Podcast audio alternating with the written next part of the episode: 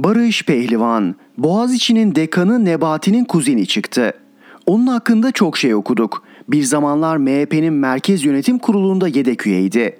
iki bin on beş seçimlerinde A K P'den aday adayıydı. Pelikancılar diye adlandırılan ekipten Selman Öğüt'ün tez danışmanıydı. A T V'de yayımlanan Esra Erol'un programındaki avukat Hülya Kura'nın eşiydi. Nihayetinde gece yarısı kararnamesiyle kurulan Boğaziçi Üniversitesi Hukuk Fakültesi'nin atanan dekanıydı. Profesör Doktor Selami Kur'an'ı tarif ediyorum. Bir şeyi bilmiyordum. Meğer Selami Kur'an'la Hazine ve Maliye Bakanı Nurettin Nebati de kuzenmiş. Profesör Kur'an'ı telefonla aradım. Evet, Nebati halamın oğludur diye teyit etti. İlginç mi? Bence değil. Yeğen Erdoğan da skuter işinde. Sokaklarda sık sık elektrikli skuter kullananları görüyoruz. Renklerine bakıp sahibi olan markaları anlıyoruz. Kaldırımları işgalinden, trafikte yarattığı tehlikeden, denetimsizliğinden dert yanıyoruz. Yeni öğrendim, meğer Cumhurbaşkanı Erdoğan'ın yeğeni Üsame Erdoğan da bu işe girmiş. Turkuaz renkteki Bin Bin adlı e-scooter markasının sahiplerinden biri de oymuş. İstanbul Ticaret Odası'nın verilerine göre Erdoğan'ın iş ortakları ise şöyleymiş: Kadir Can Abdik, Hüseyin Ardan Küçük, Mustafa Saim Birpınar, Haris Pojata. Not olarak düşelim. Son söz. Takvimler davalarla dolu. Yarın Sedef Kabaş'ın ilk duruşması görülecek. Bir gazetecinin kelimelerinden dolayı on iki yıl on aya kadar cezalandırılması isteniyor. Kuşku yok ki o hapsi hiç yatmayacak. Tarih kanıtlıyor. Emirle işleyen kararların ömrü, emri verenin gücü kadar. Cübbe giyen emir erleri gün geliyor talimat aldıklarının karşısına dikilmek için sıraya giriyor. Hoş, bu iddialarımı yalanlayan var saraydan. Cumhurbaşkanlığı Hukuk Politikaları Kurulu Başkan Vekili Mehmet Uçum şöyle demiş Twitter'dan: Türkiye güçlü bir demokrasiye ve hukuk düzenine sahiptir. Yargısı tarafsız ve bağımsızdır. Her kurumun ve kişinin görevini hukuk belirlemiştir. Bugünün Türkiye'sinde gizli kadro yönetimi olamaz. Kendi çarpık özlemlerinizi bizlerin gerçeği gibi sunmayın. Kimseyi kandıramazsınız. Peki, tarih en büyük yargıçtır. Ben konuma döneyim. kırk sekiz gün önce Kabaş'ı hapse gönderen hakim, Osman Kavala'yı da bugün içeride tutan casusluk tutuklamasına karar veren isimdi. Gelin görün ki savcısı bile artık Kavala'nın o suçlamadan beraatını istedi. Sonuç olarak eğer sanıklardan biri ek süre istemezse Gezi davasında yirmi bir Mart'ta karar çıkacak. Sorulardan biri şu: Kavala karar duruşmasına katılacak mı? Hatırlayın, Cumhurbaşkanı Erdoğan serbest bırakılması yönünde çağrı yapan büyükelçilere karşılık Kavala'yı hedef göstermişti. O da beş ay önce anlamsız diyerek artık duruşmalara katılmama kararı almıştı. Duydum ki Kavala son sözünü söyleyecek. Yani karar duruşmasına cezaevinden bile olsa katılmayı planlıyor. Zira kendisine hüküm vermek için diğer Gezi sanıklarının da cezalandırılacağına inanıyor. Bu nedenle sonucu değiştirmese bile son bir kez konuşmayı borç biliyor. Barış Pehlivan.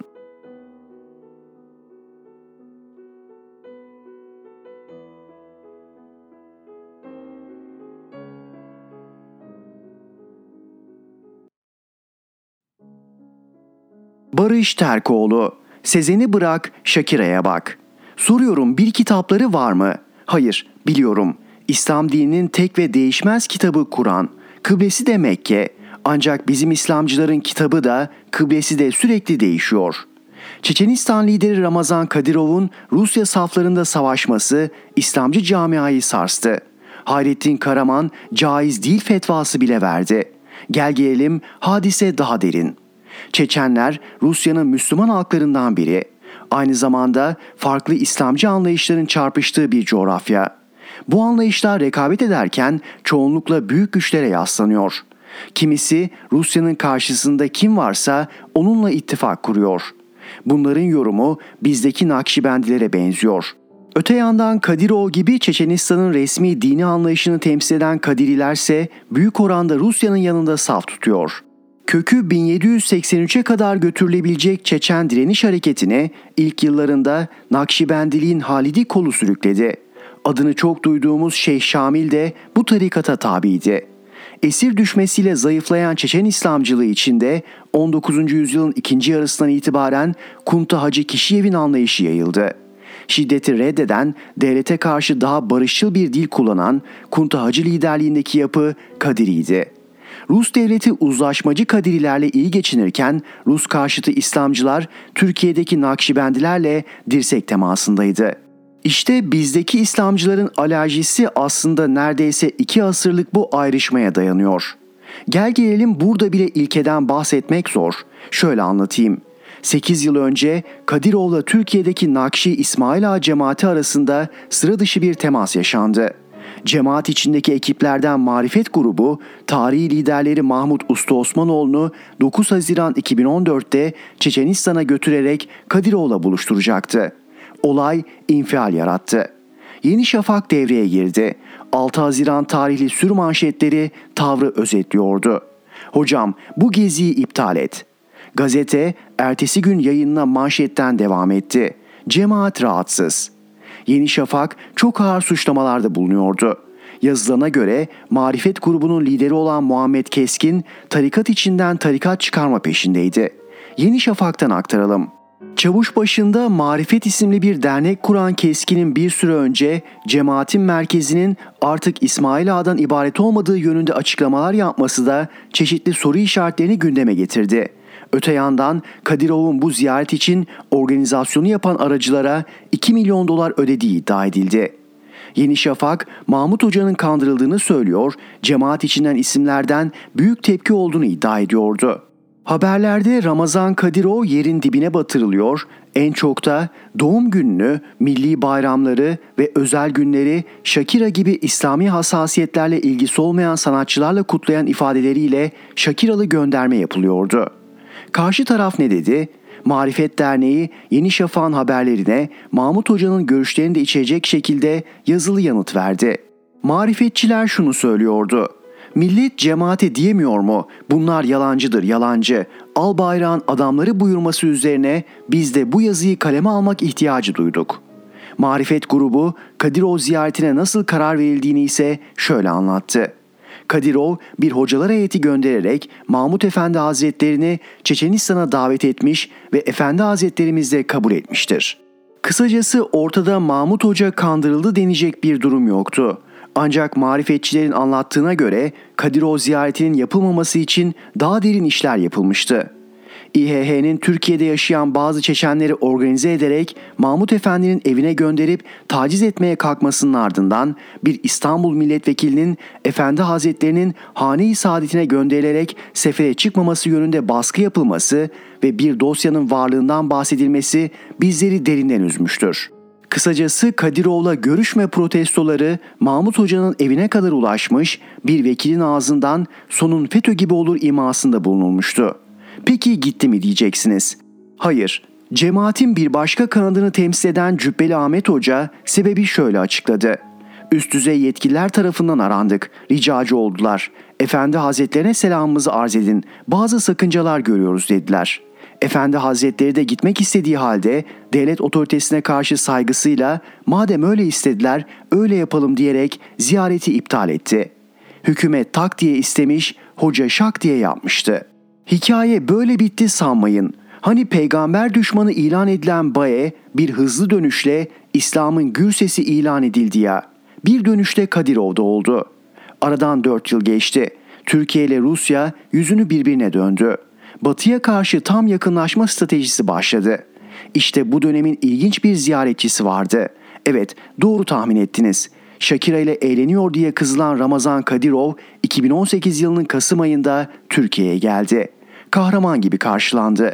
Ayağının tozuyla ziyaret ettiği isim kimdi derseniz İsmail Ağa'nın lideri Mahmut Hoca'dan başkası değil.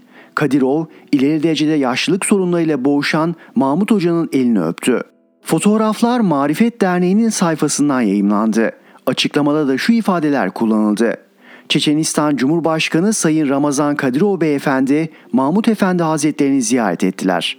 Yetmedi, Kadirov T R T'de yayımlanan Osmanlı dizisi Diriliş Ertuğrul setinde görüldü. Oyuncularla birlikte kayı bayrağı elinde poz verdi. Tanımasak bizden biri gibiydi. İşin ilginci dört yıl önce ortalığı ayağa kaldıranlardan eser yoktu. Hatta sosyal medyada cemaat üyelerinin önemli kısmı hocanın bildiği vardır noktasındaydı. Dış politikadaki dönüş Şakiracı Kadirov'u Hikmetli Kadirov yapmıştı. Kısacası tek kitaba inandığını söyleyenler dünya meselelerinde yine kitapsız oluyordu. Bir gün kafir ilan ettikleri iktidarın bir işaretiyle mücahit ilan ediliyordu. Baye emirinden Kadirov'a hikaye hiç değişmiyordu. İsmail Ağa'da son yaşanan tartışmaya bakıyorum. Cübbeli Hoca olarak bilinen Ahmet Mahmut Ünlü vaazında Nurettin Yıldız'ın sohbetleri dinlenir mi diyor. Meğerse İslamcı camianın önde gelen isimlerinden Nurettin Yıldız Hazreti Ebu Bekir'e ağır sözler söylemiş. Cübbeli vaazında terbiyesiz diye yanıt veriyor. Merak ettiğim Sezen Aksu'nun beş yıl önceki şarkısındaki ironi için ortalığı ayağa kaldıranlar, meseleyi grup toplantısına taşıyanlar Nurettin Yıldız için bir şey söyleyecek mi? Mesela Diyanet Sezen Aksu meselesindeki gibi açıklama yapacak mı? Yoksa kitapsızlar yine kime karşı, kimin için duruma görecilik mi oynayacak? O güzel türküde sevdiceğimde din var iman yok diyor ya, sanki bizim İslamcılara söylüyor. Kitapları da kıbleleri de her gün elinde gücü olana göre değişiyor. Mazlumlar göğüslerindeki saf inancı güç sahiplerinden kurtardıkları gün akılları da özgür olacak. Barış Terkoğlu.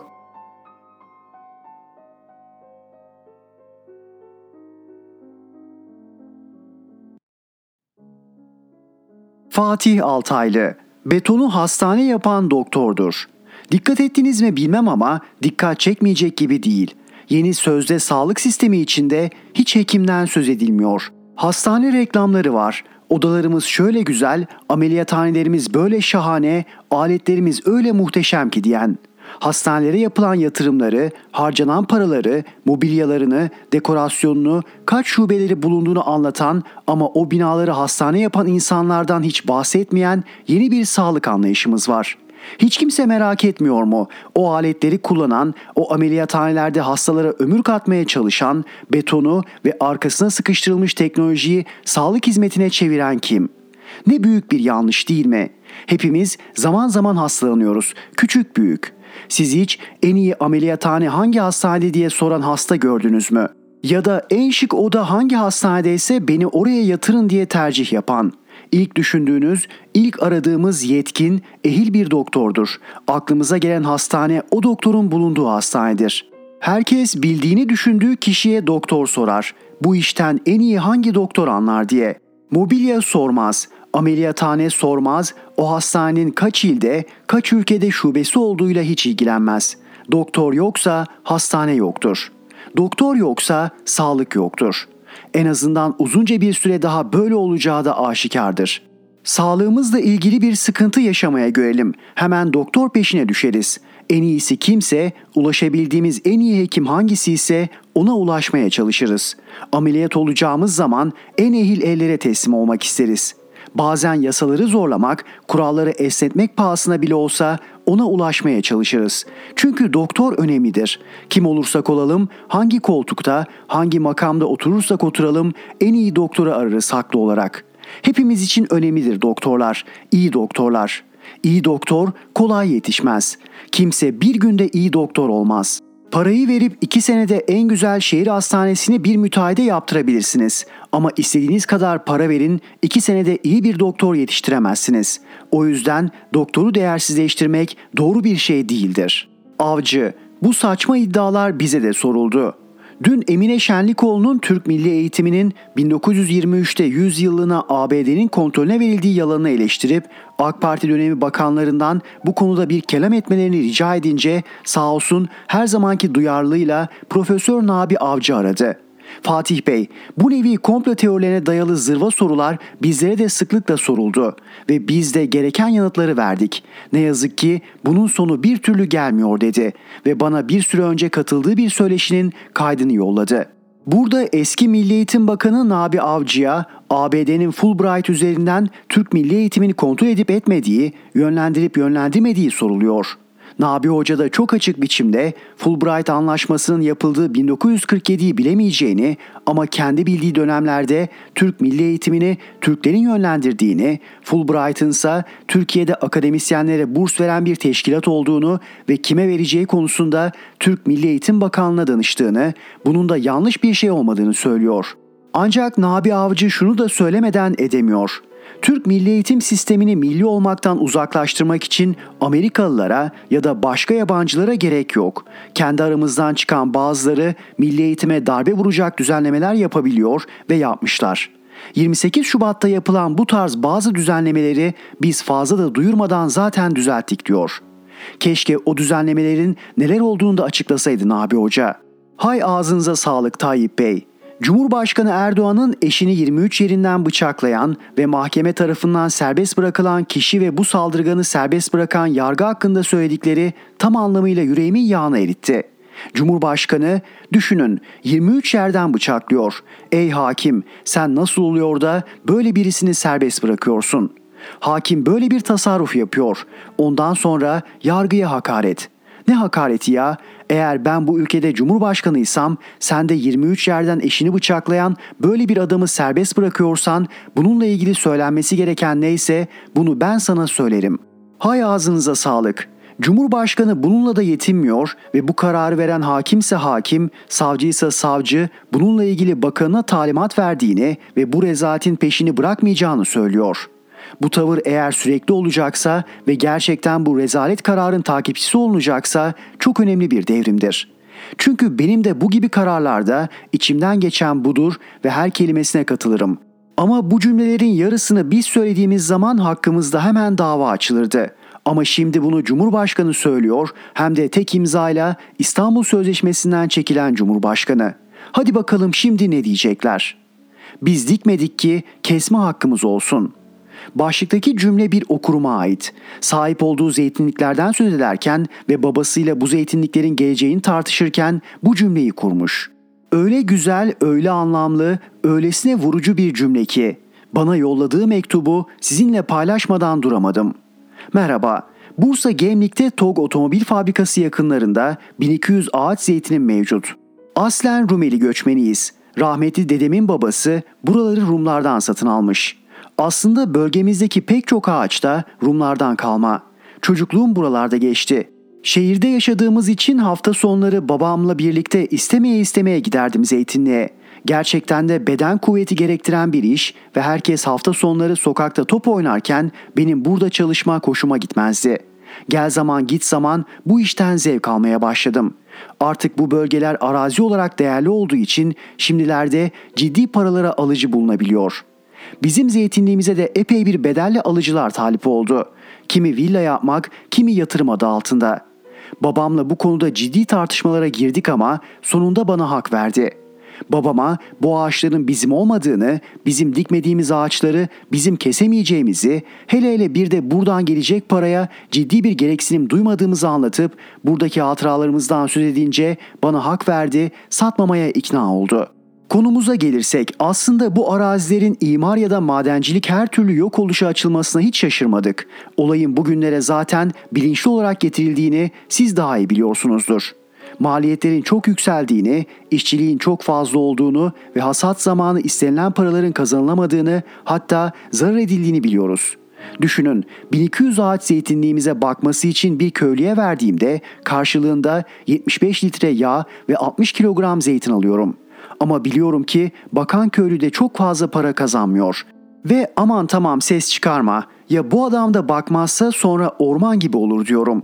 Yıllardır zeytin doğru düzgün para kazandırmadığı için zeytinlik sahipleri bu olaydan memnun olacak. Zeytinliklerini ya satacaklar ya da kesip ekolojik dengeleri de bozacak değişik meyve ağaçları ekecektir. Anlayacağınız bu senaryo uzun zaman önce yazılmış. Saygılar. Ne zaman adam oluruz? Kalıcı olmadığımızı unutmadığımız zaman. Fatih Altaylı.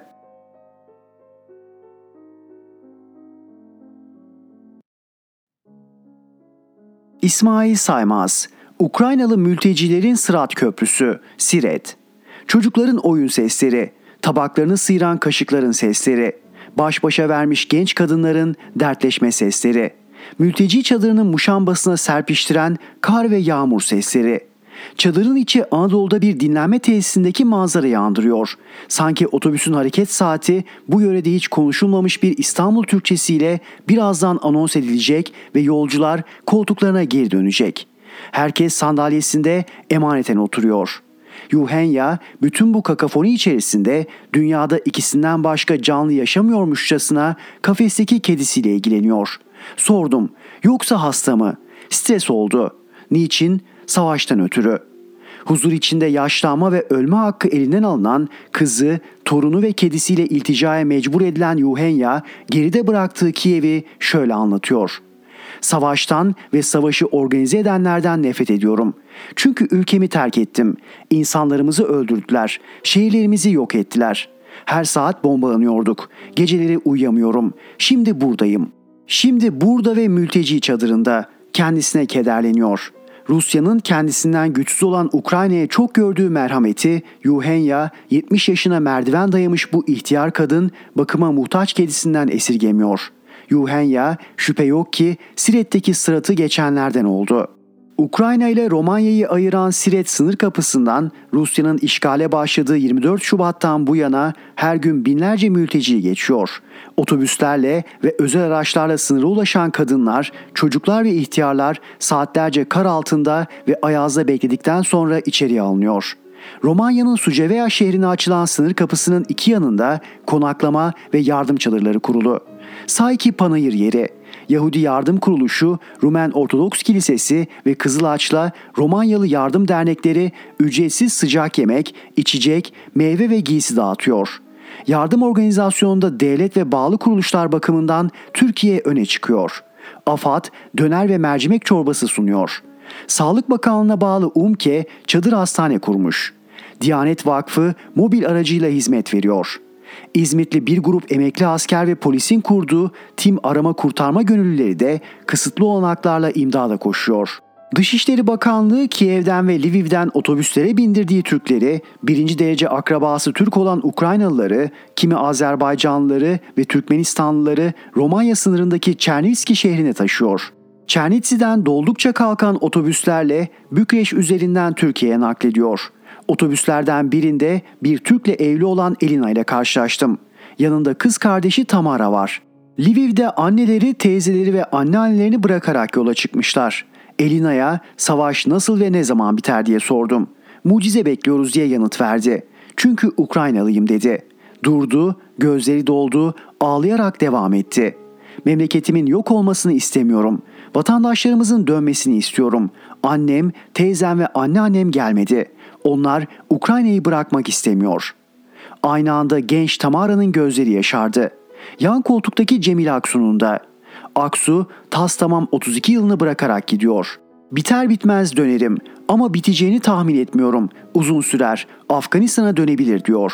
Otobüste Türk damatlar, Ukraynalı gelinler ve çocukları var. Kimi İstanbul'a gidiyor, Aydın'a varacak kimi. Bir de Mehmet Bal gibi kendi aracı ve imkanıyla Türkiye'ye ulaşmaya çalışanlar var. Bal on yedi senedir yaşadığı Kiev'i terk ederken roket isabet eden apartmanları ve yıkılmış evleri gördü. Bombardıman ve siren sesleri işitti yol boyu. Bir grup arkadaşıyla konvoy yaparak askerler ve milislerin kurduğu barikatları can kaygısı içinde geçip Çernitsi'ye vardı. İki gün kadar arabada uyudu. Bu şehirde komşusu olan Ukraynalı bir aileyle buluştu. Bal, Ukraynalıları İstanbul'da otele bırakacak. Ardından İzmir'e gidecek. Taksici Abdullah Akgül ve eşi Oksana, Rusya'nın bombardımana tuttuğu kuzeydeki Çernikov'da yaşıyormuş. Üç gün bir kilisede konakladıktan ve sınırda on dokuz saat bekledikten sonra Romanya'ya geçmişler. Akgül'e göre Çernikov'da çatışmalar sürüyor. Çocuk esirgeme kurumundan hastanelere varıncaya dek her kurum hedef alınıyor. Bir sağlık ocağının önüne füze düştü ve neyse ki patlamadı. Akgül, Putin diyor ki ben dünyaya barış getireceğim. Aslında herkes barış getirmek istiyor. Barış getirmek gerçekte savaş getirmek demek. Siviller hedef alınıyor. İnsanların yiyeceklerini çalıyorlar. İşkence var. Eşi ise Oksana, Ukrayna'da Ruslara etnik temizlik yapıldığı suçlamalarını reddediyor. Babaannesinin Rus olduğunu söylüyor. Yalan, bizim ülkemizde doğuştan Rusça konuşanlar var. Mesela babaannem, kimseyi bize karşı korumalarına gerek yok diyor. Sevgilisi Ertuğrul'la aylar sonra Romanya'da buluşabilen Dalia, Ukrayna'da Rusların çoğunlukta olduğu Harkov'da doğup büyümüş. Savaşa kadar Lviv'de yaşıyordu. Beraberinde annesi Valentina, kızı Milana var. Dalia'ya Ruslara ayrımcılık uygulanıp uygulanmadığını soruyorum. şaşırıyor. Annem bir Rus diyor. Kendisinin de Rusça konuştuğunu kaydediyor. Lviv'de Ukraynaca konuşulduğu halde sorun yaşamadığını söylüyor. Putin'in dediği gibi ayrımcılık olsaydı insanlar Batı'ya değil Rusya'ya kaçardı. Hiç kimse Rusya'ya gitmeye çalışmıyor, Rusya'yı istemiyor diyor. Ukraynalı mültecilerin Sırat Köprüsü olan Siret sınır kapısını dün arkamızda bırakıp Ukrayna'ya geçtik. Yollardaki barikatların arasından geçerek kuzeye ilerliyoruz. İsmail Saymaz.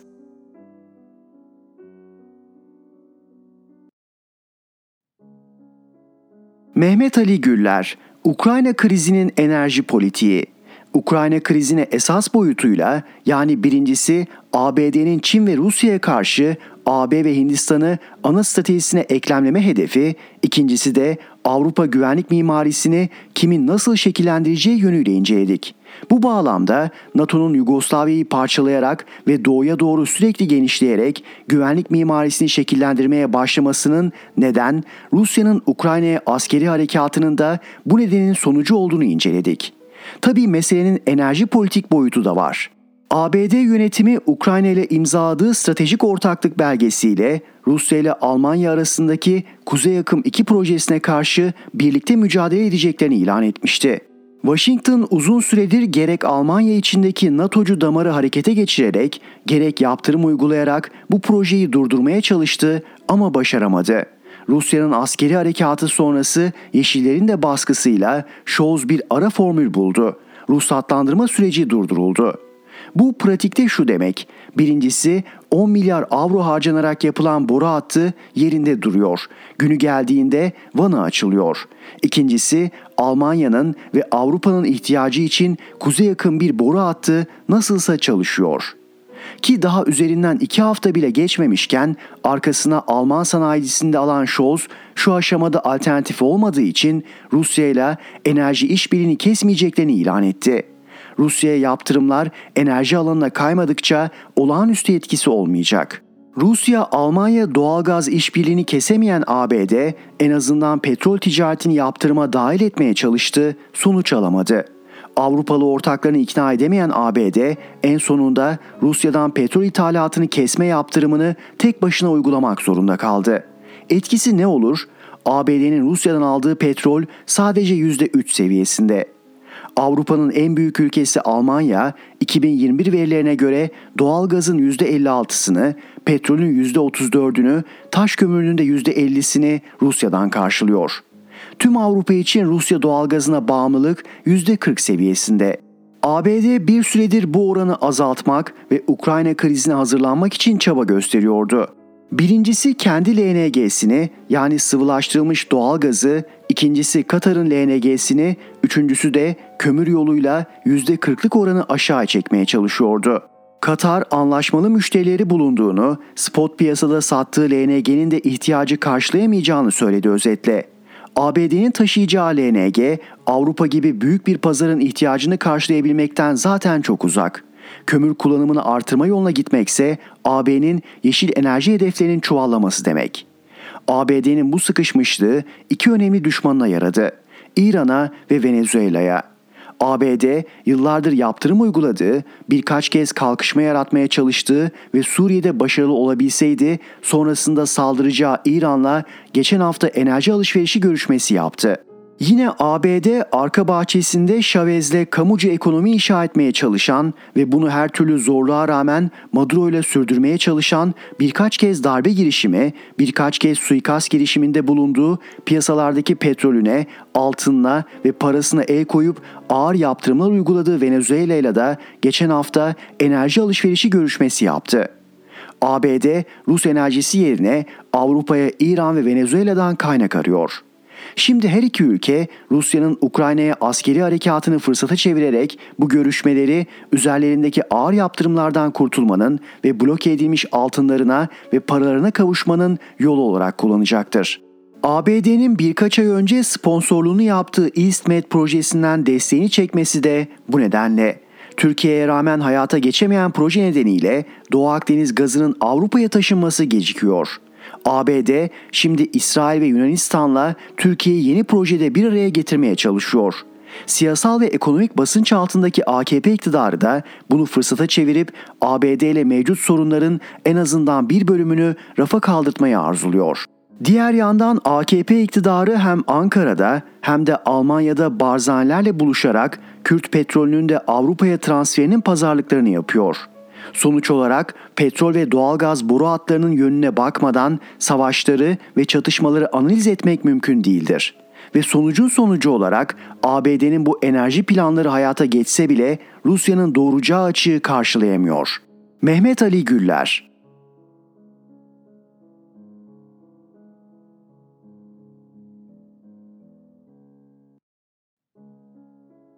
Mehmet Tezkan, halkı döven, öldüren polisler şimdi ne yapıyor? Ukraynalılar biz Avrupalıyız diyorlar. Şimdi söylemiyorlar. Yakın tarihlerine bakarsak iki bin dört yılından beri söylüyorlar. Aslında bağımsızlıklarını ilan ettikleri bin dokuz yüz doksan bir yılından beri söylüyorlardı ama yüksek sesle telaffuz etmeye çekiniyorlardı. Tarihsel sürece bakarsak çekinmelerinde haklıydılar. S S C B yönetimi öncesi ve sonrası kendi kendilerini yönettikleri dönem bir elin parmağı kadar yıllarla sınırlıydı. iki bin dört yılında Putin'in adamı Yanukovic hileyle iktidarı kaptı ama halk direndi. Turuncu devrim dedikleri buydu. Yanukovic pes etti. Ama bu amanın altını çizmek isterim. Ülkeyi Rus uydusu politikacıdan kurtaranlar ülkelerini o kadar kötü yönettiler ki mafya ülkeye hakim oldu. Paramiliter güçler at koşturmaya başladı ve altı yıl sonra Putin'in adamı Yanukovic geri döndü. Bu sefer hilesiz hurdasız seçimle Ukrayna'yı A B ülkesi yapacağım sözünü vererek. Seçmen inandı, oy verdi ama Moskova yanlısı siyasetçi halkı kandırmıştı. Bir süre sonra tam tarih vereyim, Ukrayna Başbakanı yirmi bir Kasım iki bin on üç tarihinde Avrupa Birliği ile ticaret anlaşmasını imzalayacağını açıkladı. Avrupa ile köprüleri attı.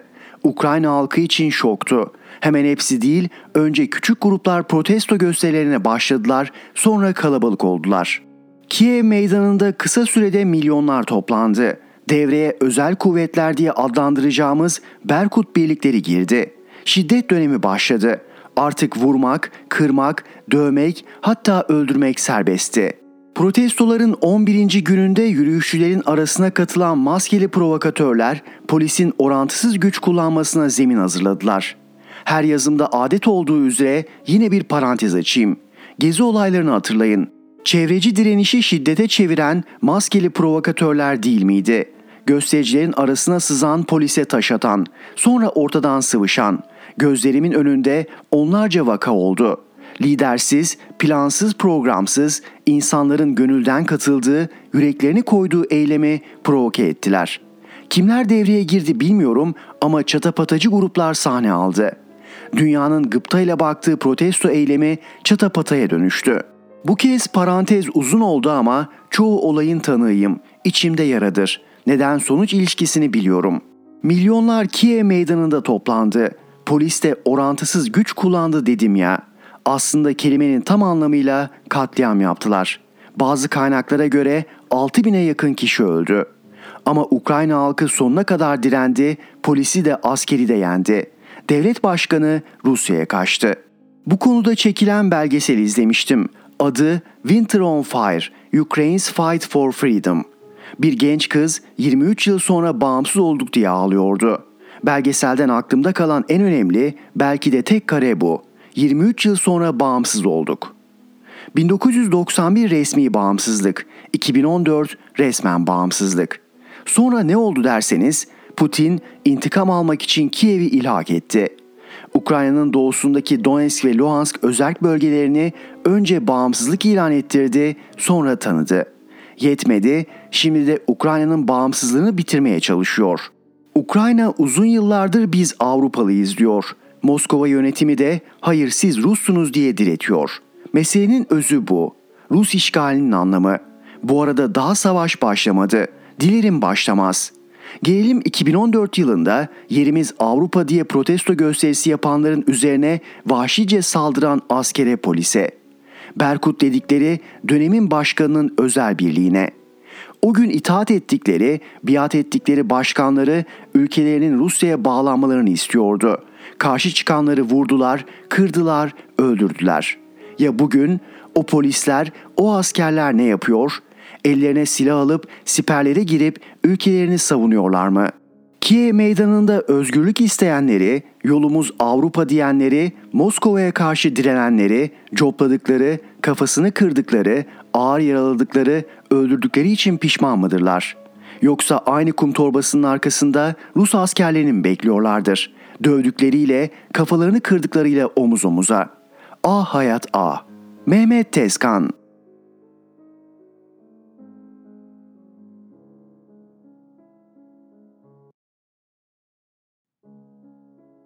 Müyesser Yıldız, Mitsotakis Erdoğan değil patrikhane için geliyor. Cumhur İttifakı'nın ortağı M H P lideri Devlet Bahçeli, dünkü grup toplantısında iktidarın izlediği dış politikayı, Türkiye'nin dış politikası gerçekçidir, dinamiktir, milli ve ahlaki değerlerle perçinlenmiş halde geniş bir açıya sahiptir. Takip edilen milli siyasetimiz, devlet ve millet yapımıza tamamen mutabık ve müstenittir sözleriyle övdü. Beraberinde Türk dış politikasının esaslarına ilişkin şu tespitlerde bulundu. Türk devletinin milli çıkarlarını her mülahazanın üstünde tutmak esastır, önceliklidir. Devletimizin tarihsel çıkarlarından, egemenlik haklarından, milli güvenliğinden taviz verilemez. Dostluk ve müttefiklik ilişkisi karşılıklıdır. Yükseldiği alan eşitliktir. Kim bize dostsa tavrımız dostanedir, kim bize düşmanlık yapıyorsa pozisyonumuz ona müzahir ve muvafık olmalıdır. Bir tarafın devamlı taviz verdiği, devamlı geri adım attığı, devamlı mahkum olduğu bir diyaloğun ne dostlukla, ne müttefiklikle, ne de komşuluk değerleriyle bağ olacaktır. Yüzümüze gülüp arkamızdan dolap çevirenlerin sakalımızı yolmalarına, bununla da kalmayıp kolumuzu kesme emellerine gözümüzü yumamayız, tahammül edemeyiz. Böylesi bir teslimiyete seyirci kalamayız. Çünkü biz bağımsızlığına düşkün büyük bir milletiz. Malum Yunanistan Başbakanı Mitsotakis pazar günü başkentimiz Ankara'ya değil İstanbul'a gelip Erdoğan'la görüşecek. İktidar medyası iki gün önce belli olan bu ani ziyareti Yunanistan Başbakanı Kiriakos Mitsotakis, Başkan Recep Tayyip Erdoğan'la görüşmek üzere İstanbul'a geliyor şeklinde bir son dakika haberiyle duyurdu. Her zamanki gibi mazrufla değil zarfla ilgilendiklerinden bu ani ziyaretinin sebebi hikmetini sorgulamak ne kelime. Bir kez daha Erdoğan'ın dünya liderliğini gösterme fırsatı doğduğundan İsrail Cumhurbaşkanı Herzog'dan sonra Mitsotakis'in gelişine de sevinç ve gururla karşıladılar. Yunanistan'ın değişmez Türkiye karşıtı politikalarını A'dan Z'ye biliyoruz da M H P lideri Bahçeli'nin dış politikamızın esasları hakkında dün yaptığı tespitlerinden hareketle sadece son iki ayda yaşananları özetleyelim. Ege'de gayri askeri statüde olduğu halde silahlandırdığı ada sayısı yirmi bire ulaştı. Bunun üzerine Türkiye B M'ye iki mektup gönderip adaların statüsünün ihlal edildiğini bildirdi. Yunanistan, Türk yetkililerin Ege adalarının statüsüne ilişkin suçlamalarını tümüyle reddediyoruz karşılığını verdi. Savunma Bakan Yardımcısı Nikolas Hardalyas yine Türkiye'nin dibindeki gayri askeri statüdeki adalarda gövde gösterisi yaptı. Ankara, Yunan yöneticilerin hukuka aykırı ve provokatif tutumuna karşı diplomatik kanallardan gerekli girişimlerde bulunulduğunu belirtip, üç beş adayı helikopterle dolaşmak ne siyasi ne askeri bir deha örneğidir. Türkiye hiç kimse için tehdit değildir diye tepki gösterdi. Milli Savunma Bakanlığı'nın Şubat ayındaki basın bilgilendirme toplantısında Yunanistan'ın iki bin yirmi iki yılında askeri, deniz ve hava araçlarıyla gayri askeri statüdeki adalara yönelik iki yüz yirmi dokuz ihlal gerçekleştirdiği açıklandı. Emekli Kor General Nikolaos Tamoridis adeta Yunanistan'ın politikalarının bilançosu niteliğindeki bir yazı kaleme aldı. Ancak Montreux'e sahip çıktıkları için emekli amirallerimiz hakkında dava açan Ankara'dan bu emekli Yunan generale ses çıkmadı. Tamoridis'in yazdıkları şunlardı. Ülkeniz Türkiye'nin derhal yerine getirmesi gerekenler, Ege'de ve Doğu Akdeniz'de her türlü iddia fikrini unutmak, deniz hukuku ve hava sahasına ilişkin uluslararası anlaşmalara saygı göstermek. Karasularımızın on iki deniz miline çıkarılması için uluslararası kabul edemez savaş sebebini ortadan kaldırmak. Kıbrıs Cumhuriyeti'ni tanımak, askerlerinizi Kıbrıs'tan derhal çekmek. Hristiyan ve Müslüman Yunanların barış içinde yaşadığı Trakya'daki sinsi oyunları terk etmek. Patrikhanenin ekümenliğini bir an önce tanımak, ruhban okulunu açmak. Ayasofya'yı Doğu Ortodoks Kilisesi'nin kutsal tapınak sembolü olarak ekümenik patrikhaneye vermek, soykırımları ayrıca ulusal, dini ve diğer azınlıkların haklarını tanımak ve poliste İstanbul'u kastediyor, Ayasofya'da çanlar yeniden çalacak. Şunlar da oldu. Başbakan Mitsotakis, Münih Güvenlik Konferansı kapsamında yirmi Şubat'ta görüştüğü A B D Başkan Yardımcısı Kamala Harris'e Doğu Akdeniz'deki provokasyonu artırdığı iddiasıyla Türkiye'yi şikayet etti.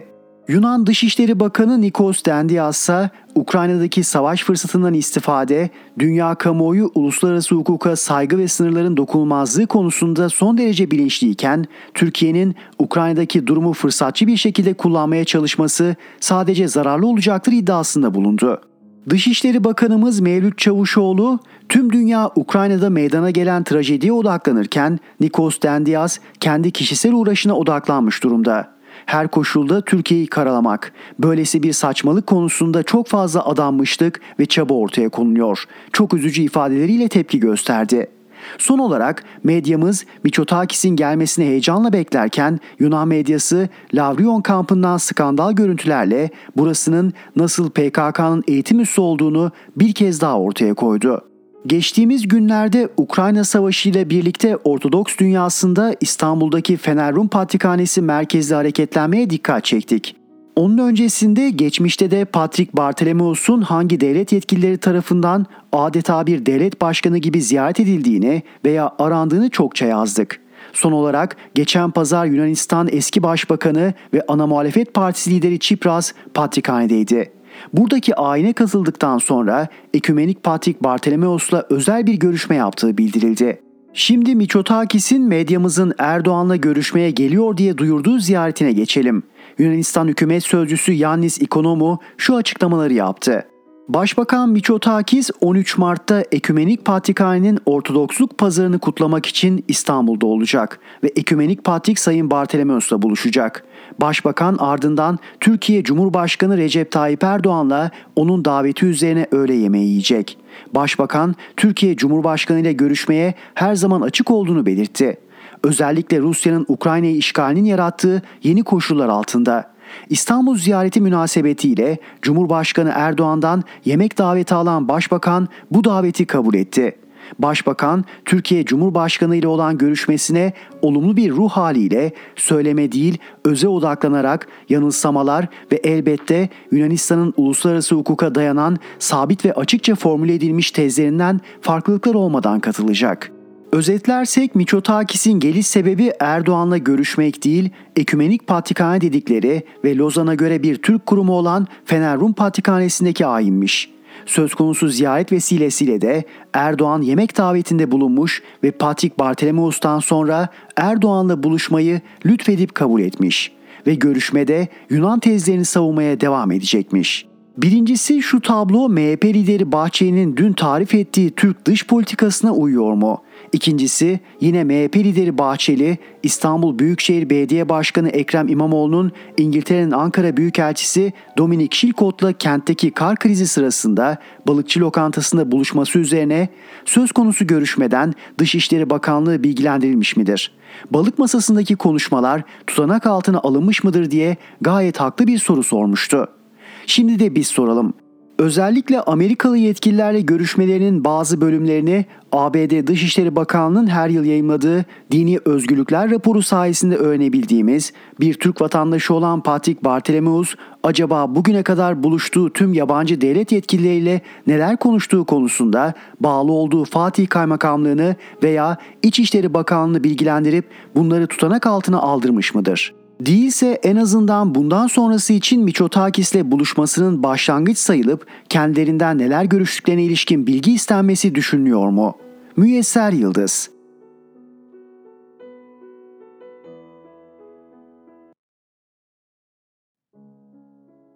Orhan Uğuroğlu, güle güle Erdoğan. Gazi Mustafa Kemal Atatürk, beni Türk doktorlarına emanet edin diyor.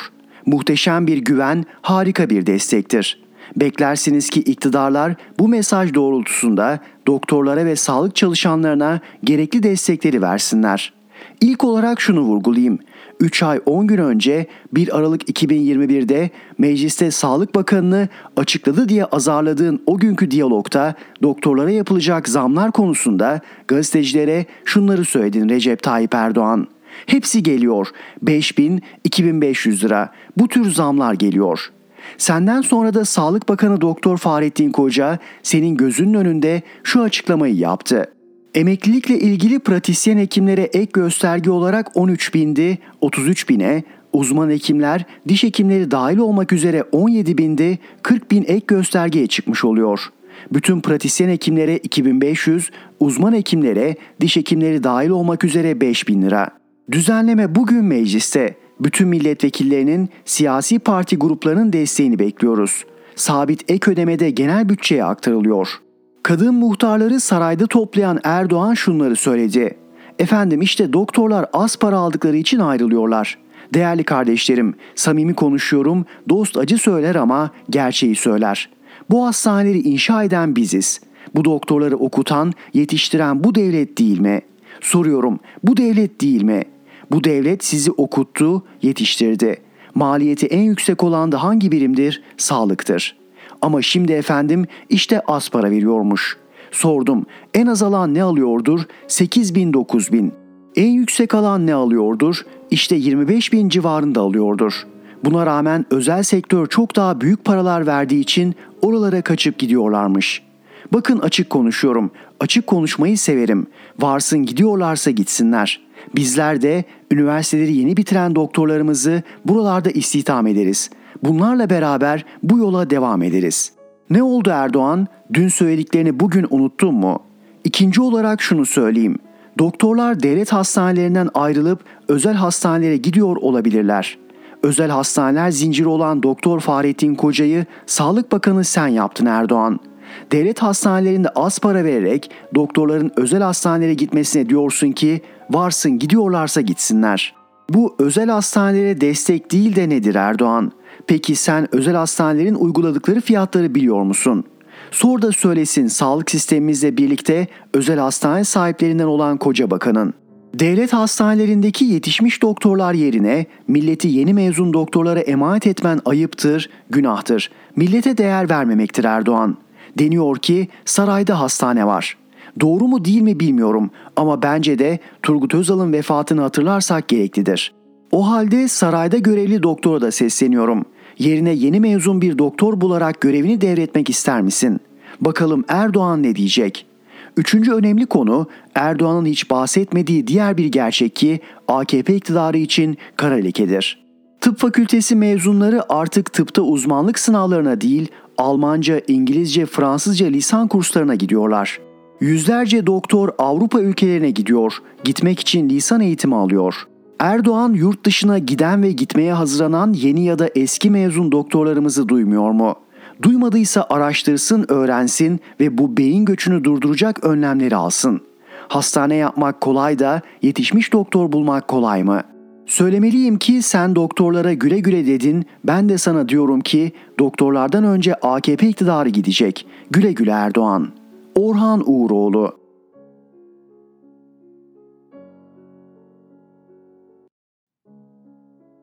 Zeynep Gürcanlı, Suriye'ye dikkat. Ukrayna savaşı devam ederken Suriye çok hareketlendi. Hareketlenmenin Rusya'dan çok A B D'den gelmesi manidar. Göreve başladığından beri Suriye konusunda milim kıpırdamayan A B D Başkanı Biden'ın Ukrayna savaşı çıktıktan sonra bu bölgeye birdenbire özel ilgi göstermeye başlaması, Washington yönetiminin Rusya'yı Suriye üzerinden de çevrelemeye niyetli olduğunu gösteriyor. A B D'nin Suriye hareketlenmesinin merkezi ise Türkiye. A B D Dışişleri Bakan Yardımcısı Wendy Sherman'ın Ankara ziyareti çokça yazılıp çizildi. Hatta dünyanın en büyük ekonomilerinden biri olan A B D'nin üst düzey bürokratı Sherman'ın tarifeli uçaklarla yaptığı seyahatlerle ekonomik kriz içindeki Türkiye'nin Diyanet İşleri Başkanı'nın özel uçaklarla yurt dışı seyahatlere gitmesi bile karşılaştırıldı. Ancak Sherman'la aynı tarihlerde A B D Dışişleri'nden Ankara'ya sessiz sedasız bir başka kritik ziyaret daha yapıldı. Sherman Türk yetkililerle genellikle Ukrayna krizini konuşurken Dışişleri Müsteşar Yardımcısı Ethan Goldrich'in ana görüşme dosyasını ise Suriye oluşturdu. Goldrich Ankara'ya gelmeden hemen önce üç Mart'ta da Washington'da yine Suriye başlıklı bir toplantıya katılmıştı.